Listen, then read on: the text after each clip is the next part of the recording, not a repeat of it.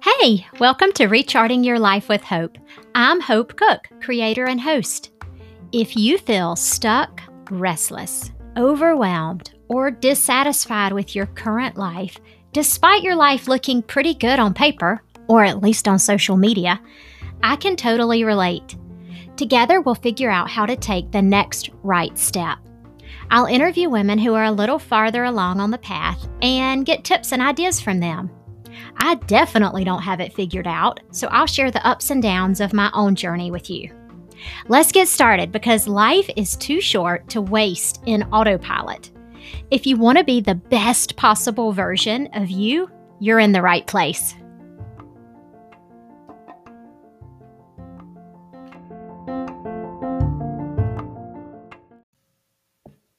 Hey y'all, here is your bonus episode. So I know I usually post on Wednesday, but I haven't been posting interviews this summer because we're between season 1 and season 2, but I could not help myself. Today's interview is with Shonda Santana, and Shonda talks all about freedom, not your typical July 4th freedom, but freedom from a situation or a circumstance that you find yourself in, going through in your life, and you're like, I don't want to be here. I don't want my life to keep going like this. And her grit and resilience will amaze you. Her life reads like a movie. You can't believe that this really happened to somebody.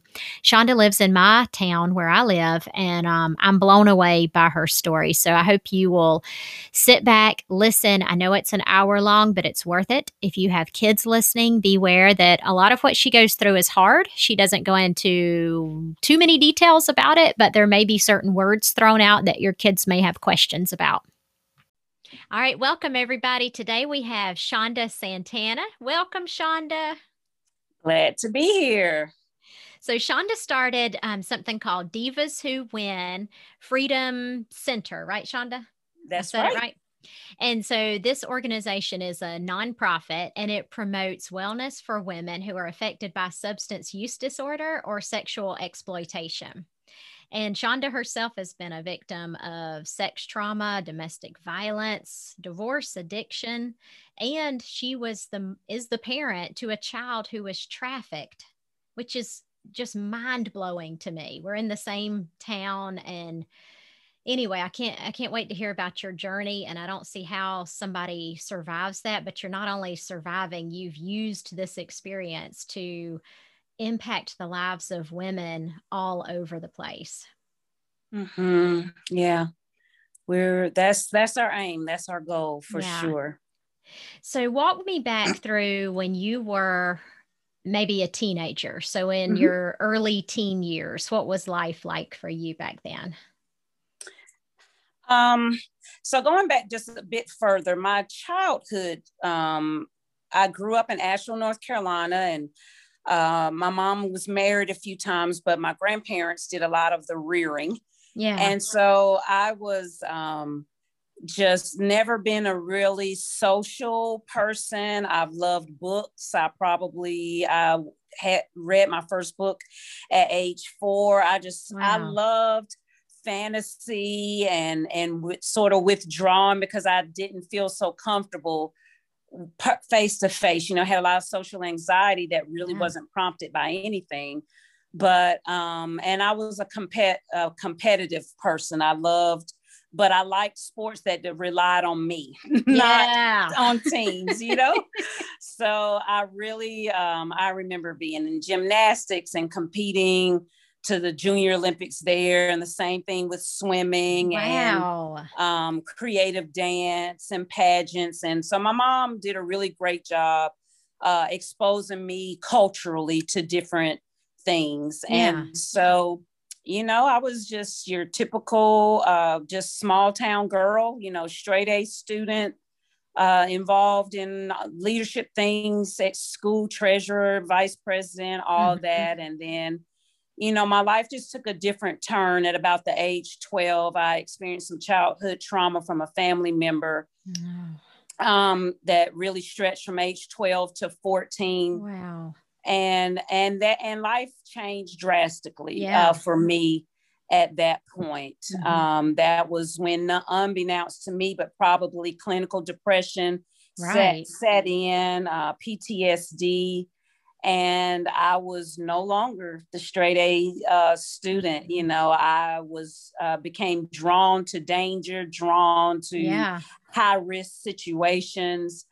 But I was still smart. And so I could lay out of school for, I had this little hiding spot in one of the places my mom and I, and now we moved to Atlanta. We moved from our little small town to Atlanta in the post-trauma that my mom didn't even know existed. Oh so that was, so I withdrew at that point. I had a really toxic circle. I kind of looked for men with power. And at that time, you know, crack cocaine in the Black neighborhoods became a huge deal in the 80s.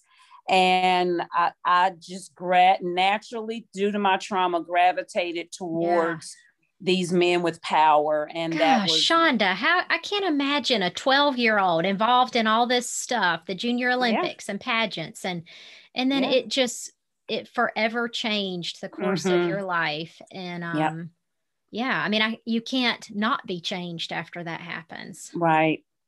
It did. And, hiding secrets and trying to navigate life.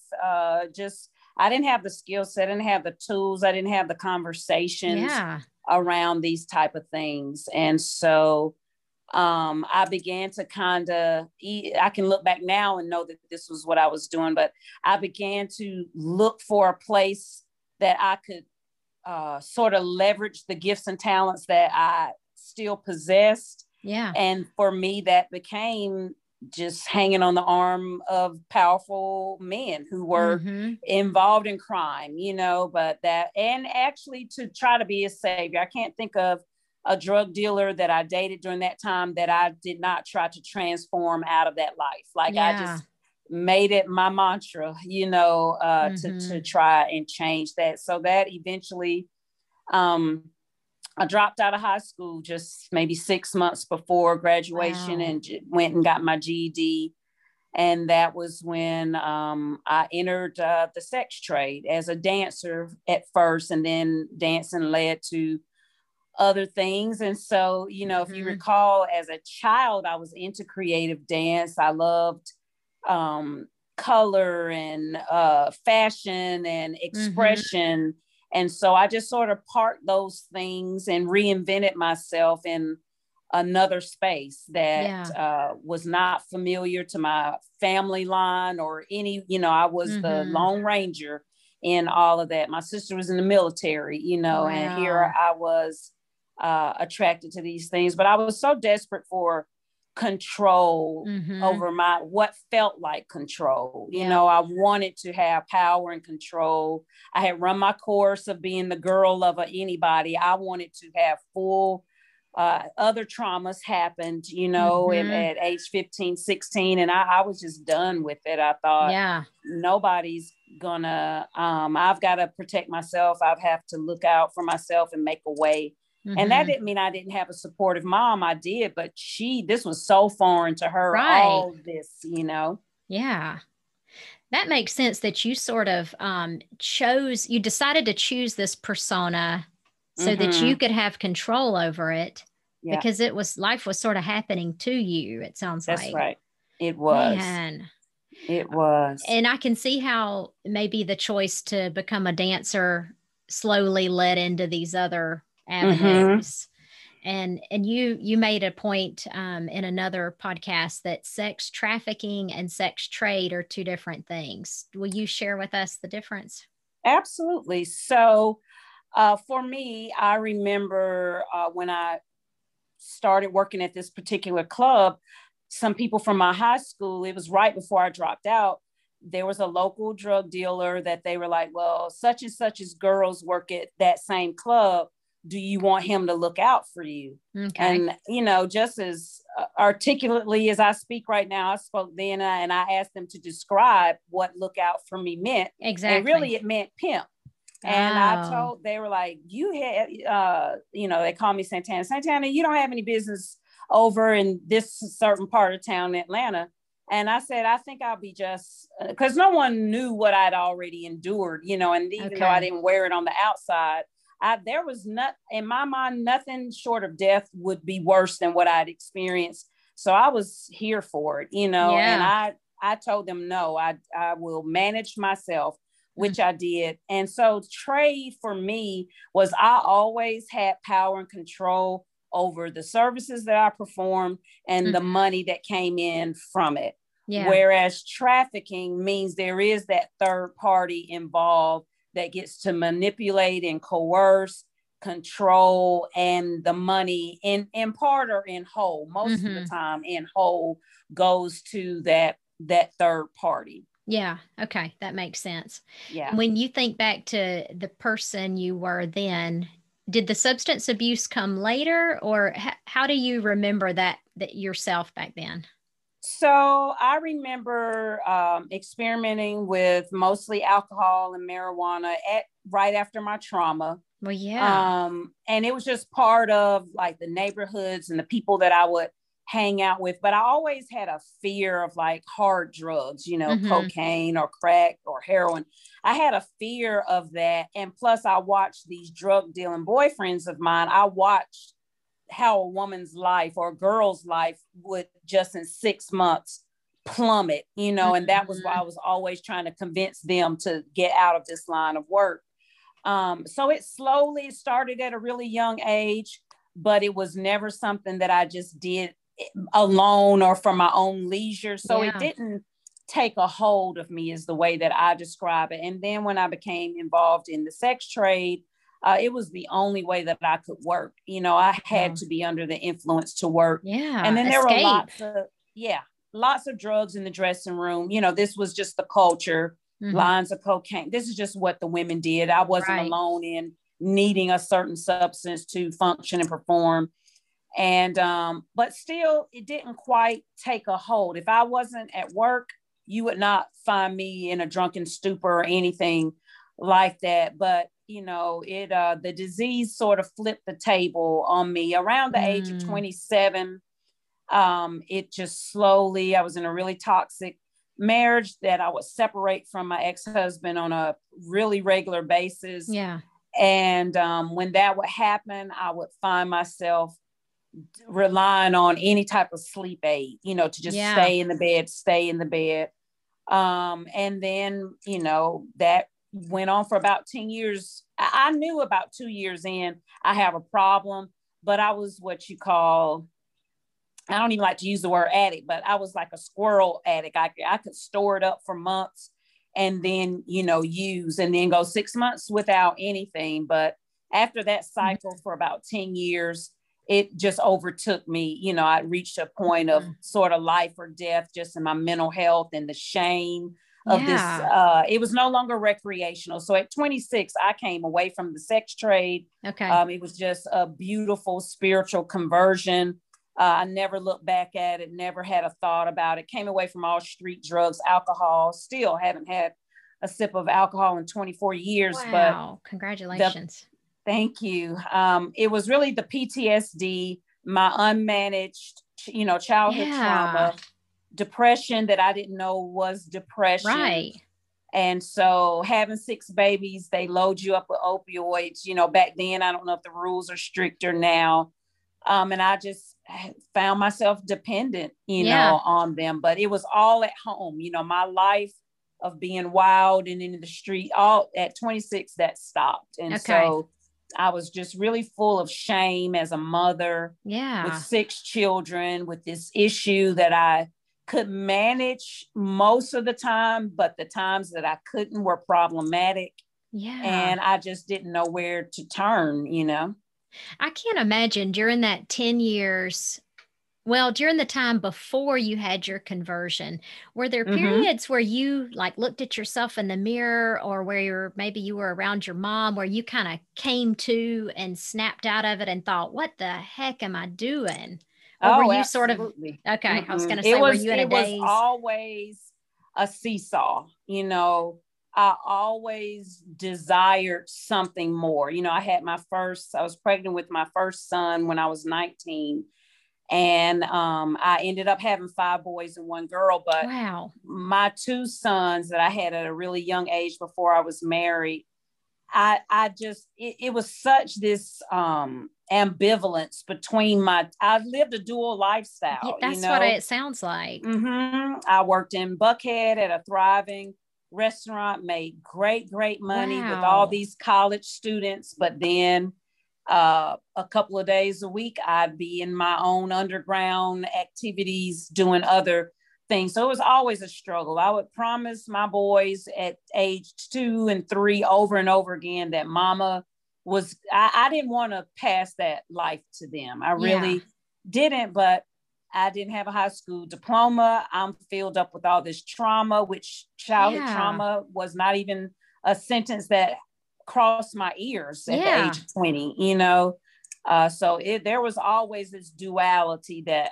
I struggled. I could never comfortably just settle into it. There was always something mm-hmm. greater in me beckoning me to come away and come with, Yeah. When I hear stories like this, a lot of times people have physical manifestations of illness or disease from living such a torn life. Did you mm-hmm. have physical symptoms or?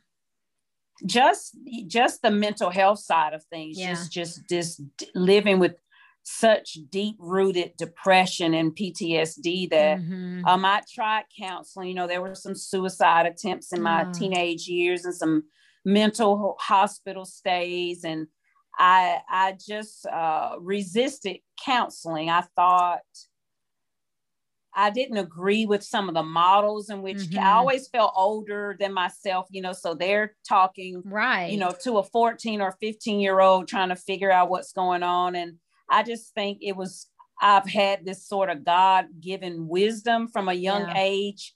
And I remember being asked what color was the house that certain things happen. And I remember challenging that psychologist, like with a chair across the room, like, like, do not ask me that. Like, how about you teach me how to not have night terrors and how certain smells won't set me off. Like, it doesn't mm-hmm. matter. But knowing what I know now at 50, I understand that was all their process of trying to build trust and so I was against counseling, because I had some, but I'll tell you, the only time I ever thrived was in group counseling. And why? Because I wanted to help the people, so at 18, when I remember finally finding a counseling group that I would make time in the midst of destructive behavior.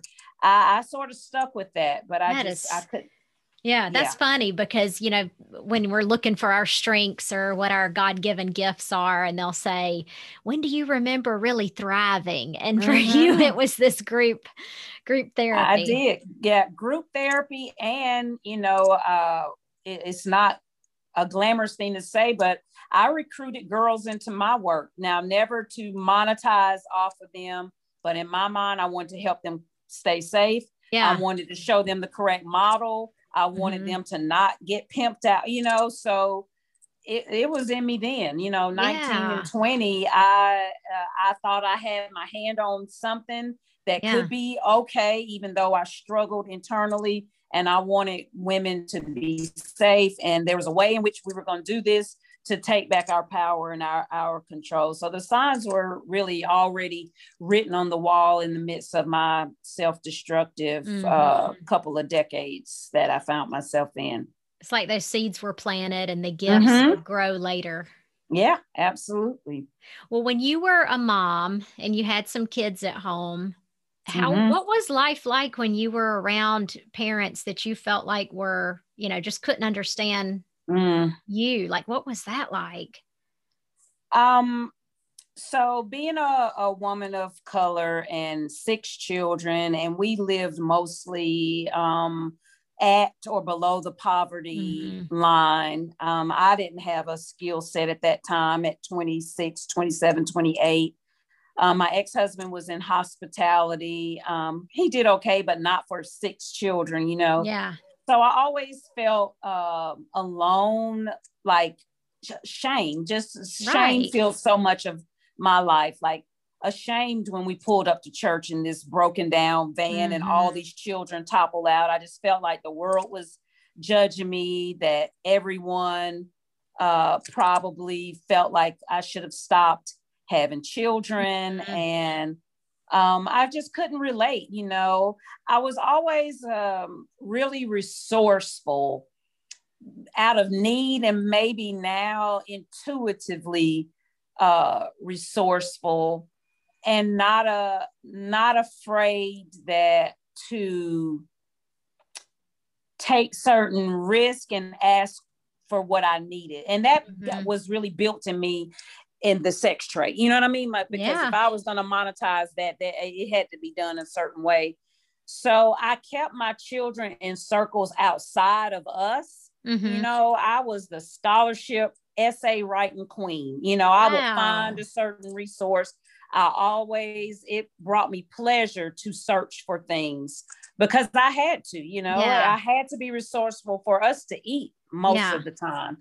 And so my children were exposed outside of our zip code, if I can say that. Yeah. So how did I feel around other moms? Just like I didn't fit, I didn't belong, they couldn't yeah. understand because I presented well, you know, even in the midst of struggling with the disease of addiction. If I showed up, you know, I had been invited to be PTA president and wow. all these different things, and no one knew, you know, the secret struggle. They just knew, oh, I'm such and such's mom, and I have three mm-hmm. kids at the elementary school and three of them at the middle school. Yeah. And so, you know, it came with kind of the good and the evil of it, you know, mm-hmm. that cloak of deception, but then that chameleon effect that allowed me to access things that other people who suffered like I did and looked like I did weren't able to, you know? Yeah. And when I heard you on this other podcast, the Entrepreneur Adventure with Chad Brown and Josh Milton, they were talking about you applying for a job at the Coca-Cola building. And they said your resume was hands down the best one they've ever received. And just how it was color coded and had your picture on it. And you said, I got that done on Fiverr. Like, you were all resourceful right. and uh-huh. anyway, they hired you, right? They did. They did. Yeah, that just goes back to the resources. Really, I think surviving childhood trauma before that was a thing. I remember reading books like riding the MARTA bus and train. Mm-hmm. My mom moved around a lot, so I would lose friendships and when I became of age at like 13 or 14, I was just always super duper independent. Like yeah. at 5, I remember bringing a girl home from school from Ethiopia because Spanish was my first language. My dad is Dominican. Oh. And this girl had this most beautiful, gorgeous, shoulder length, thick hair. And she had a case of lice. And all the children at school, they buddied me with her because we both spoke Spanish. And in the first grade, and I just remember being so angry that these kids were picking on my friend. Yeah. And I don't remember how it happened, but, you know, small town living 40 something years ago, I brought her to my grandmother's house. And I remember standing in that chair and had my granddaddy go to Woolworths to buy the stuff for her hair. And I didn't have a fear of a lice bug or nothing. And I washed her hair and braided up her hair. And took her, you know, and dared anybody to say a word, you know, to her. Uh-huh. But like that sort of leadership and I'm for the underdog was yes. just even in me then. And then I was just always curious. I had this curiosity because mm-hmm. I lived in libraries and museums. Like that was what I'd do on the weekend. I'd walk downtown by myself because you could back then, you yeah. know, no one would bother me.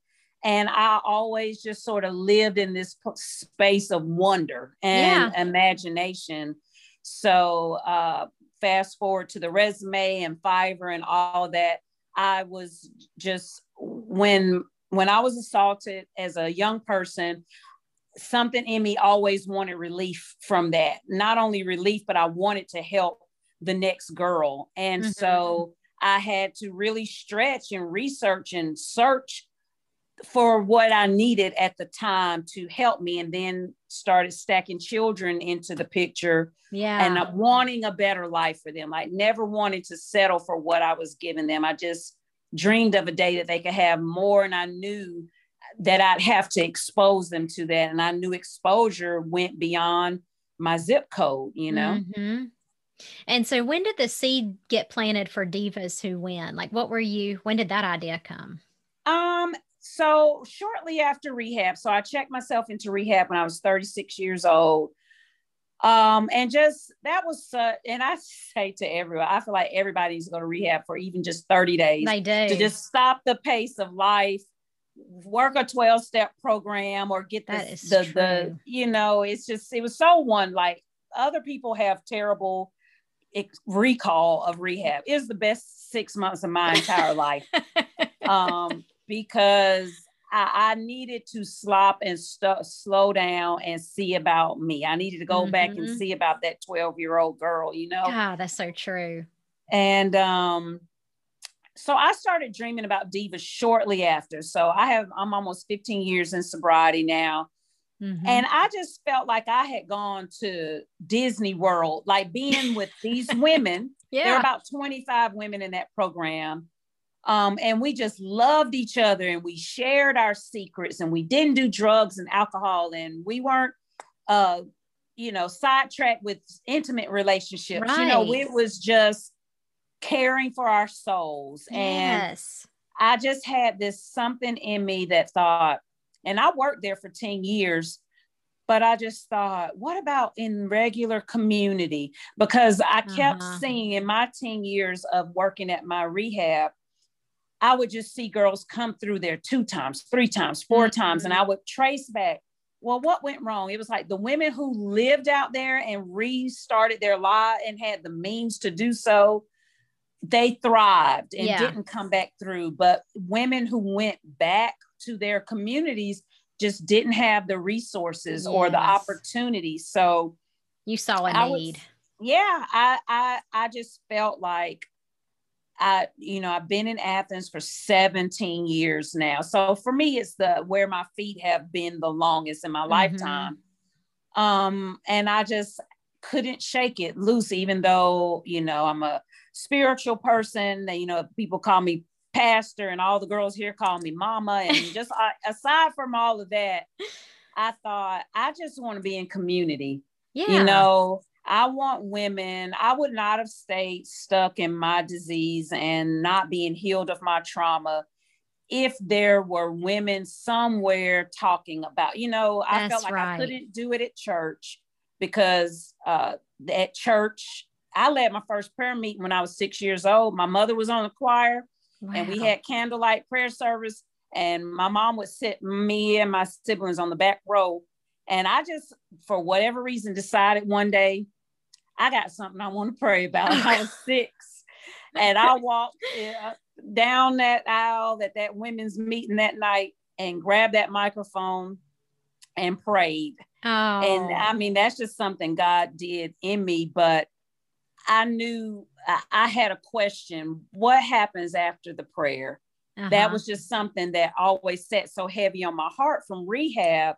And so I say that to say, in church after my conversion, I wasn't talking about what really still had me sick, because who else was talking about it? You know what I mean? Yeah. My recall was that churches helped people through certain emergencies, but I lived with my emergency. My emergency was domestic violence. My emergency was childhood sexual trauma. And my mm-hmm. emergency was my disease of addiction. Where could I really place that, you know? And mm-hmm. so that was how Divas came about. I just dreamed of a day that women could come to a beautiful place, and that it would be the thing for us to talk about secrets. Like, the expectation would be that we would really all walk around with this sign around our neck saying, I recovered from this, from this, from this, from this. Mm-hmm. And all the woman had to do is read the sign and insert herself wherever she's ready. Yeah. And so, although we don't literally walk around with those signs, but in our conversations and the culture we've built here, Mm-hmm. Over time, women begin to share those things. So I just, preacher or not, I wanted to build something in my community that didn't have the crucifix, you know, mm-hmm. Where women who had religious trauma could feel comfortable coming to. And that's how the seeds were planted from Divas, was really from my rehab. I wanted to take away anonymity and take away the secret of recovery and just make it as bold and blingy as possible so that women could mm-hmm. come and get healed, you know? Yeah.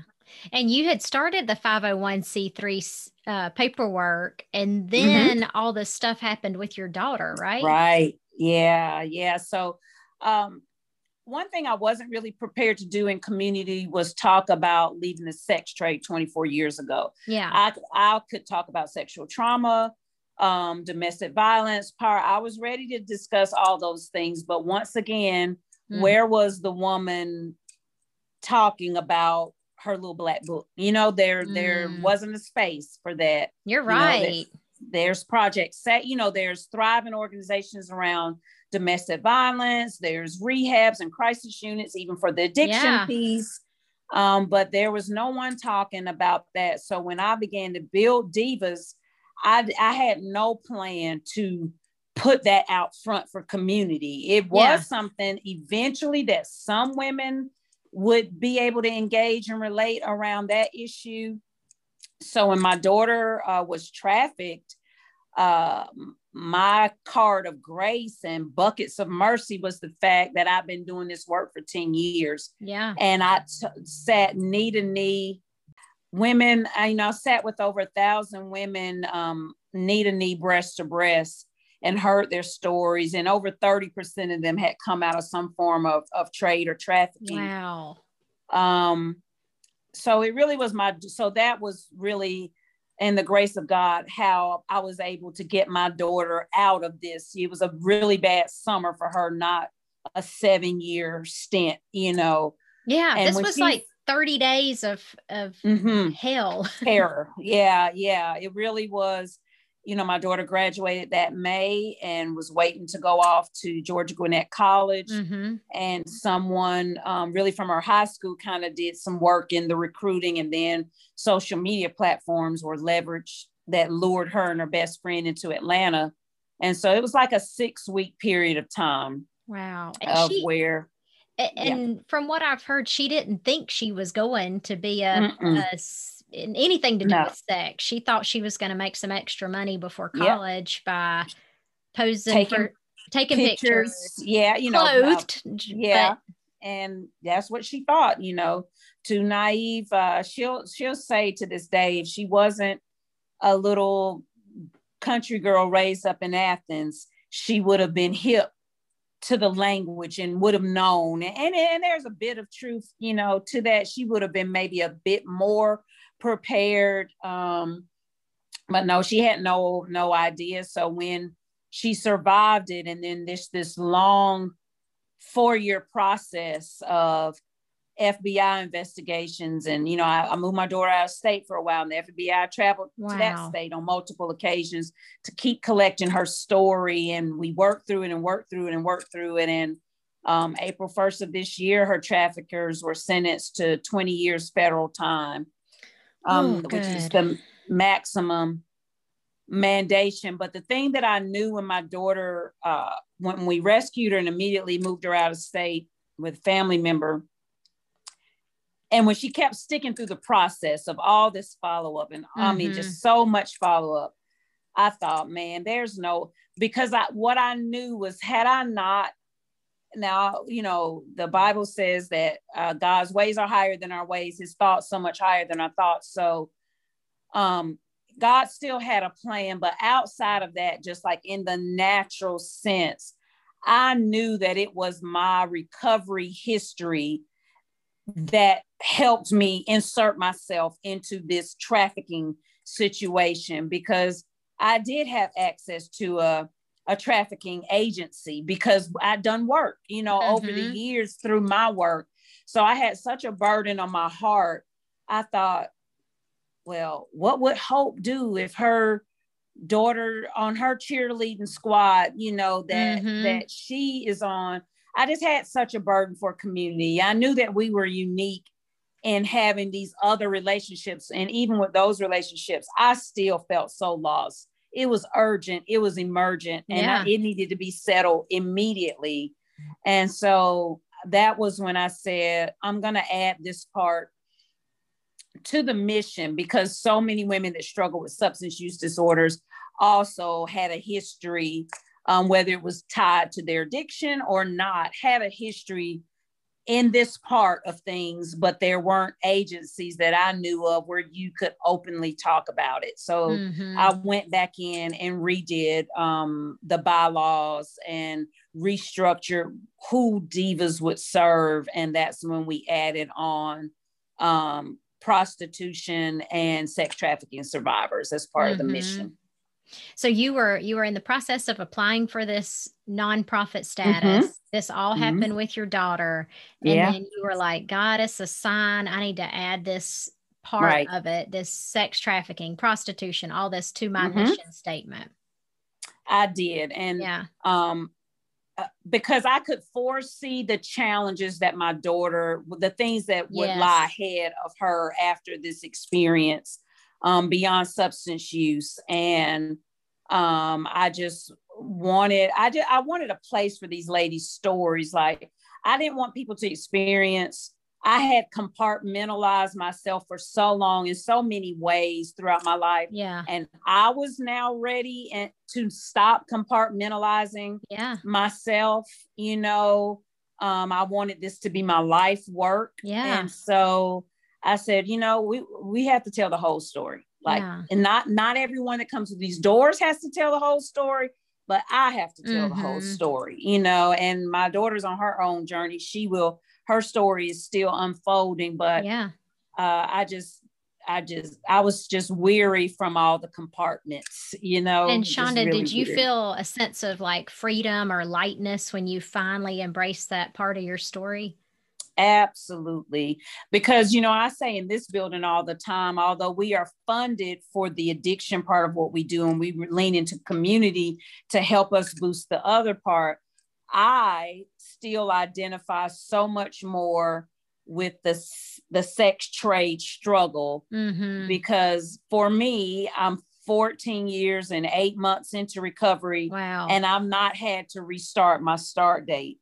Mm-hmm. But I restarted my exit from sex trade more times than I can count. Like that was a 10-year, from the moment I got in it, I wanted out of it. Yeah. And it took really from about the age of 18 to 26. So 8 years of in and out, in and out, in and out. I didn't have the tools in my hand to make a living. And then I had the healing that needed to happen to help free me up there. Mm-hmm. So I so much more identify with that part, but that part came with double shame and double stigma, you know? Mm-hmm. So yes, it was liberating for me to just know that I can walk into my building every day, and depending on who comes in the building, who needs to hear what part of the story, mm-hmm. it's part of it. You know, it's on the wall, you know, there's a 3 by 3 foot mission statement on the wall. Yeah.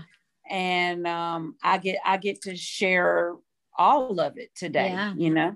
That's powerful.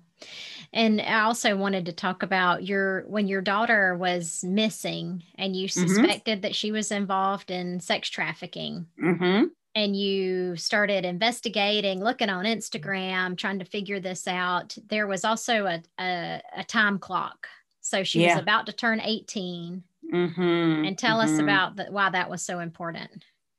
Yeah, because of the work that I'd done in this space a bit, I knew that the law would consider her no longer a victim, that she would just be an adult prostitute at the age of 18. Yeah, she would get charged.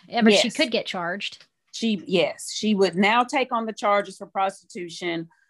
They would not consider her a minor anymore. And I would not have power and control. So before the age of 18, she belongs to me, you know? Right. So if she goes missing or anything happens, I can enlist law enforcement to help me. They had a duty, but at the age of 18, she would just be written off as an adult. So I had that much insight prior to, just from the work that I was doing. And I actually recall when the night before her rescue, when the other agency met me with her contact list, and it was an FBI contact and 3 sheriffs in another county, I was showing them my daughter's prom pictures, just trying to give them something to match, because I had already filed a missing persons report. And I remember those officers looking at that picture, because my daughter's a taller, more voluptuous young woman.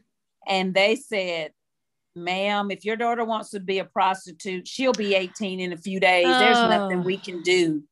And I just remember all the adrenaline and the forward movement I'd made up until that point, because there was probably about a 10-day span of time where I was just in this zone of, I've got to go get her. And I remember just collapsing in that parking lot on the asphalt in a puddle of tears. And I'd given up. Like at that moment, when he said that to me, I lost all my air. Like I had been just on fumes for so long. And those women, there were 3 women from that agency. One of them, the tiniest one of the group, came and picked me up off the ground. And each woman got up underneath my armpit and lifted me back up. And the little spunky one put her finger in that sheriff's face with some expletives and said, "Sir, tonight, this woman's daughter is still 17. So for the next 5 days, by law, you must go find her." And they advocated for me. They were your angels that night, weren't they? They were. And so through those connections, and I'd taken pictures of a license plate of a car that had picked my daughter up, the undercover agents were able to locate her the next day. But had I stopped in that moment, that would have been it. And I was very aware of that. I knew that 18 was where, because, traffickers do such a great job with manipulation, coercion, and brainwashing, and the fear tactics. My daughter came kicking and screaming. She was not cooperating. She was programmed a certain way. So at 18, it would have been her choice to stay. And she would have continued to believe the lies and feel the pressure and everything that goes into the trafficking of persons. Wow. It's just a crazy story. And it's crazy, Shonda, that this is your life. Like that happened. It really did. Yeah. And so then I read that you finished working on your nonprofit application, and you put your mind to it, and you said, "I'm not leaving this." You went to the public library, right? Yep. I did, because it had been sitting on my computer for probably 2 years, maybe. But when I woke up one day in November of that year, I guess it was 2017, finally came out of the fog of my daughter's experience and was ready to face the world. I had been on medical leave from work. And that was when I knew the mission had to change. And so I was still piecing things together, but there just happened to be a day in February of 2018 that I was like, enough, I've got things all in folders everywhere, and couldn't afford internet at my house, at the time. And I thought, well, I know where I can go and stay till the doors close. And that was the public library. So I went and I just put in headphones and pulled every draft and, things that had been altered and article, just pulled it all together. Cause I had a goal with our board president, who I was asking to be the board president. And I told her the goal was I would have a 5:00 timestamp from the UPS store across the street that day. Oh my gosh. Yeah. Yeah. I can just see you at the computer, just like pounding away. And like you said, you can research anything. If you don't know how to do something or write up something, you just look it up. I did. That's grit. I had that timeline because I just already knew, that I'm even today, I'm still, on my woman heal thyself, journey. And I knew that inner critic would start back in my ear, and those files will be left on the computer another 2 years. So it was just something that led from November to February where I knew that day that, okay, is you've got to give it the one shot. And if the IRS sends it back denied, then I'll go back to the drawing board. But I knew I had to take the chance. It's like a holy fire was lit under your honey. Right? It was. So you did, you got it mailed off and then I did. You heard back and. Yeah, I was on the phone with my mom one day, pulling up to where I lived and was running my mouth and checked the mail. And then I saw that it was from the Internal Revenue and it was a thin, letter. And I was like, and so I'll be 50 next month, but I still call my mom, Mommy. Yeah. And I was like, Mommy, I said, I have something from the Internal Revenue. And she's like, well, Shonda, it's probably your response to the 501c. And I was so nervous. Yeah. And I opened it and I just remember my mouth was agape and I was like, oh, I just saw it. All it was is nothing fancy. Just that one sheeter that had the date that it started and told me I had been awarded. And I was in total disbelief. I was like, oh my God. And I told her. And I mean, I remember just jumping up and down at the mailbox. It was unbelievable. I just couldn't believe it. Yeah, I got chill bumps because that kind of, it just, I guess it came full circle at that moment. Like Divas Who Win Freedom Center was a real thing. It was. And it was the start, and we, because I did it myself and me and Google, the Internal Revenue part went through fine. Our tax status we were able to get, and then an opportunity for a grant came maybe 2 months later. And then there were a few hiccups with the state of Georgia, some things, not all the shoelaces weren't completely tied together. And I just experienced just that overwhelming anxiety again, like the clock was again ticking to be part of this funding stream of federal money that had come down. But I was sort of stuck because I needed something changed. It had to do with the EIN number. And I tried, it was like 60 days of trying to get things turned around and reaching out to this person and that person. And there was a lot. There were a few things because the structure was done by myself and I didn't have any oversight. But again, I just think God's grace and mercy, what had the people who were coming into that onboarding process of this grant, we were all new executive directors and they held it back. They moved it. It was supposed to start July 1st, which it took me almost 90 days to get things straightened out, and they moved it to September 1st. So the original grant was gonna bring these organizations in on July 1st.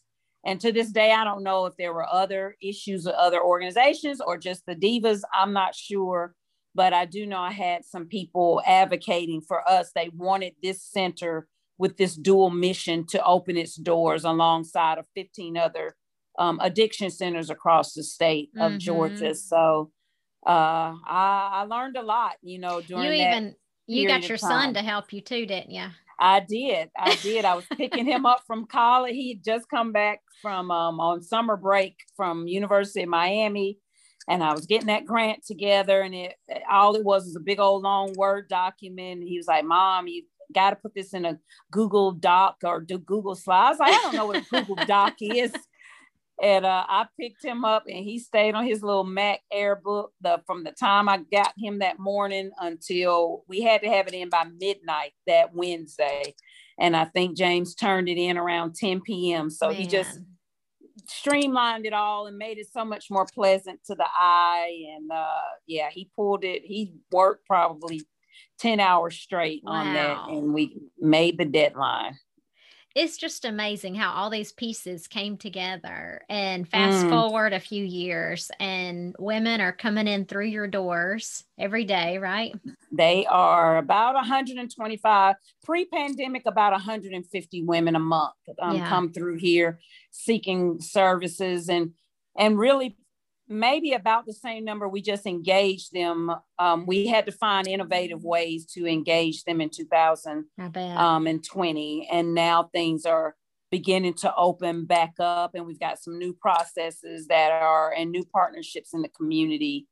But the women are coming, and women are able to see themselves in our story. Everyone that works for Divas in the direct services has lived experience in the mission, either one, two, or all three parts of it, you know? Wow. And so it's a real thing. I still pinch myself some days driving up here to this building because we started off in a little 300 square foot room, you know, and I just asked women to come, you know, just told them it was a safe space. There was nothing glamorous about it. But what we had in common was a box of Kleenex and a warm shoulder to lean on, you know, and that still remains at our core today. And now you offer like a boutique where they can, you know, find clothes to wear for interviews, or, and you also offer massage and chiropractic care, and let's see what else, art, yoga, all kind of stuff. Yeah, we just, you know, we try to have our doors wide open and meet women in any way. The point of being a diva and taking that brand approach was, you know, we all know the bad kind of divas that nobody wants to fool around with, but then there's the good diva, you know. We knew women would be attracted to diva, and that's such a different label. That's not hooker, that's not prostitute, that's not junkie, you know. And even though those might be labels from society, she could take refuge under the umbrella of being a diva. And so we just tried to create something that a diva would like to do. And it's up to the women when they want to tell their story. You know, we don't even ask them. There's not even a qualifying question. Wow. Are you a person in long-term recovery? We don't ask that question when they come in the building. They just come in and insert themselves where they feel most comfortable. And over time, they tell the story. You know, for some women may come because we had an art night.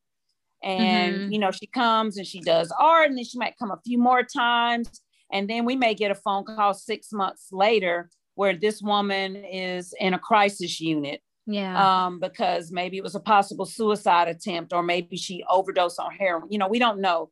And then she calls and says, "Hey, I came back last summer and my life is kind of spiral. Can you help me get into treatment?" Wow, yeah. So that's kind of us. It's like the Trojan horse approach. Because we kind of know from our experience, if we wave the flag that just says, "Hey, we want all the ex-prostitutes and addicts to come here," not everybody wants to engage in that way. But like this weekend is one of our free shopping spree days. So there'll be anywhere from 7 to 10 women doing this 90-minute experience with us. And it's, again, it's up to her to tell her story. You know, we just create the atmosphere where we can build community, and then over time it morphs into different things, you know. God, that's so amazing, seeing just how far you've come. And you have big plans too. I hear that you want to do, like, eventually have a house where women can live. And absolutely, yeah, because, you know, that's kind of the untold part of the story. You know, people's heart break, as it should, over a 6-year-old being trafficked, over a 13-year-old being trafficked, over a 17-year-old being trafficked.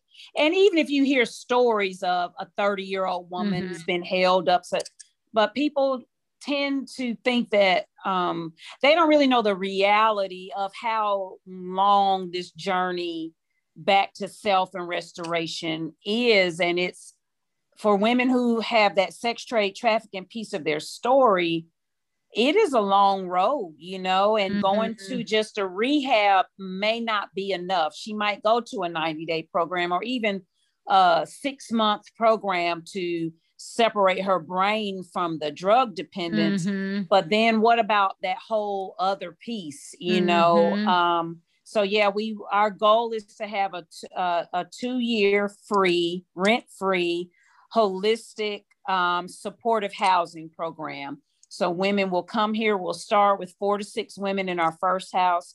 Women will get to come and live and not have that pressure of payment, you know, and she will have time to see about herself. You know, we will build on these existing relationships we built the last 3 years, where she can get trauma therapy. She might need to get a mammogram. She needs her teeth replaced, just with just a holistic model of all the things. And also the drug use, you know, we'll take her to outpatient classes for that. And then our hope is to just really build a cottage industry that she can work at. You know, we model our model off of a international model that's home-based in Nashville, Tennessee, called Thistle Farms. They've been around for 24 years, and we're a sister organization to them. And that was their model: 2-year rent-free, holistic, supportive housing, and women work there on property. So you get to kind of hold women close in this bit of a cocoon with other survivors as they find something valuable and meaningful to put their hands to work and heal and work and heal and work, you know. It's such important work you're doing. And I just so appreciate you being open and willing to share your story with our listeners. Absolutely. So for people who want to donate or they want to come by your place, or you tell us your website and how they can find you and read your book. Yeah. So, so our website is up, but we've been working on this 6-month, facelift. So it goes live tomorrow. Oh, yay. So if you check it today and go there tomorrow, but it's, www.divaswhowin.org is our website. Okay. And there are all types of ways to engage with our community through volunteerism, through donations, through our semi-annual events. There's a few ways that you can plug in. And the book, so I did write a book called The Genesis Experience. It's a really tiny book. It's about a 90-minute read. And it's my experience during that summer while my daughter was being trafficked. It's chock full of Georgia data in terms of what sex trafficking looks like in our state. And it's a lot of the behind the scenes things that I learned along the way that will help a parent, a caregiver, a coach. If you have a young person in your life, you know, I think everyone needs to have the ability to have the antenna go up when you learn about some of these key factors and the phases of trafficking, so that if there's a young person or older person that's in danger, you might be able to recognize it a little more readily. This morning, while my 13-year-old was eating breakfast, I was giving him an earful and I was like, listen, this is how this happens. And he was like, Mom, I'm not even awake yet. And I was like, I don't care, you're gonna listen. So, all right. Well, thanks again, Shonda. Absolutely. Wow, that was so amazing. Aren't y'all inspired? I am. So we're going to try something new with our take-home points. Instead of reading like a novel and me basically summarizing the entire podcast, we're going to have just 3 take-home points, or sometimes I might have to squeeze in 5. But anyway, here's your top 3 points from this podcast. Number 1, never stop dreaming. If you can dream it, you can make it happen. If you don't know how to do something, Google can help. Once you set your mind to a purpose bigger than you, the stars will align and you'll find the inner strength. You'll find the grit. You'll find the resilience necessary. Number 2, look at who you were a few years ago. What did you need the most at the time? What did you need help with, or what would have helped you get through whatever it was you were going through? This is what we can offer to other people. And lastly, Shonda found that women who had meaning in their lives had more success and did not go back to the same bad habits. They were able to climb beyond whatever their weaknesses were, whatever their setbacks were. When they had meaning in their lives, they had more success and they were more likely to be able to climb that mountain.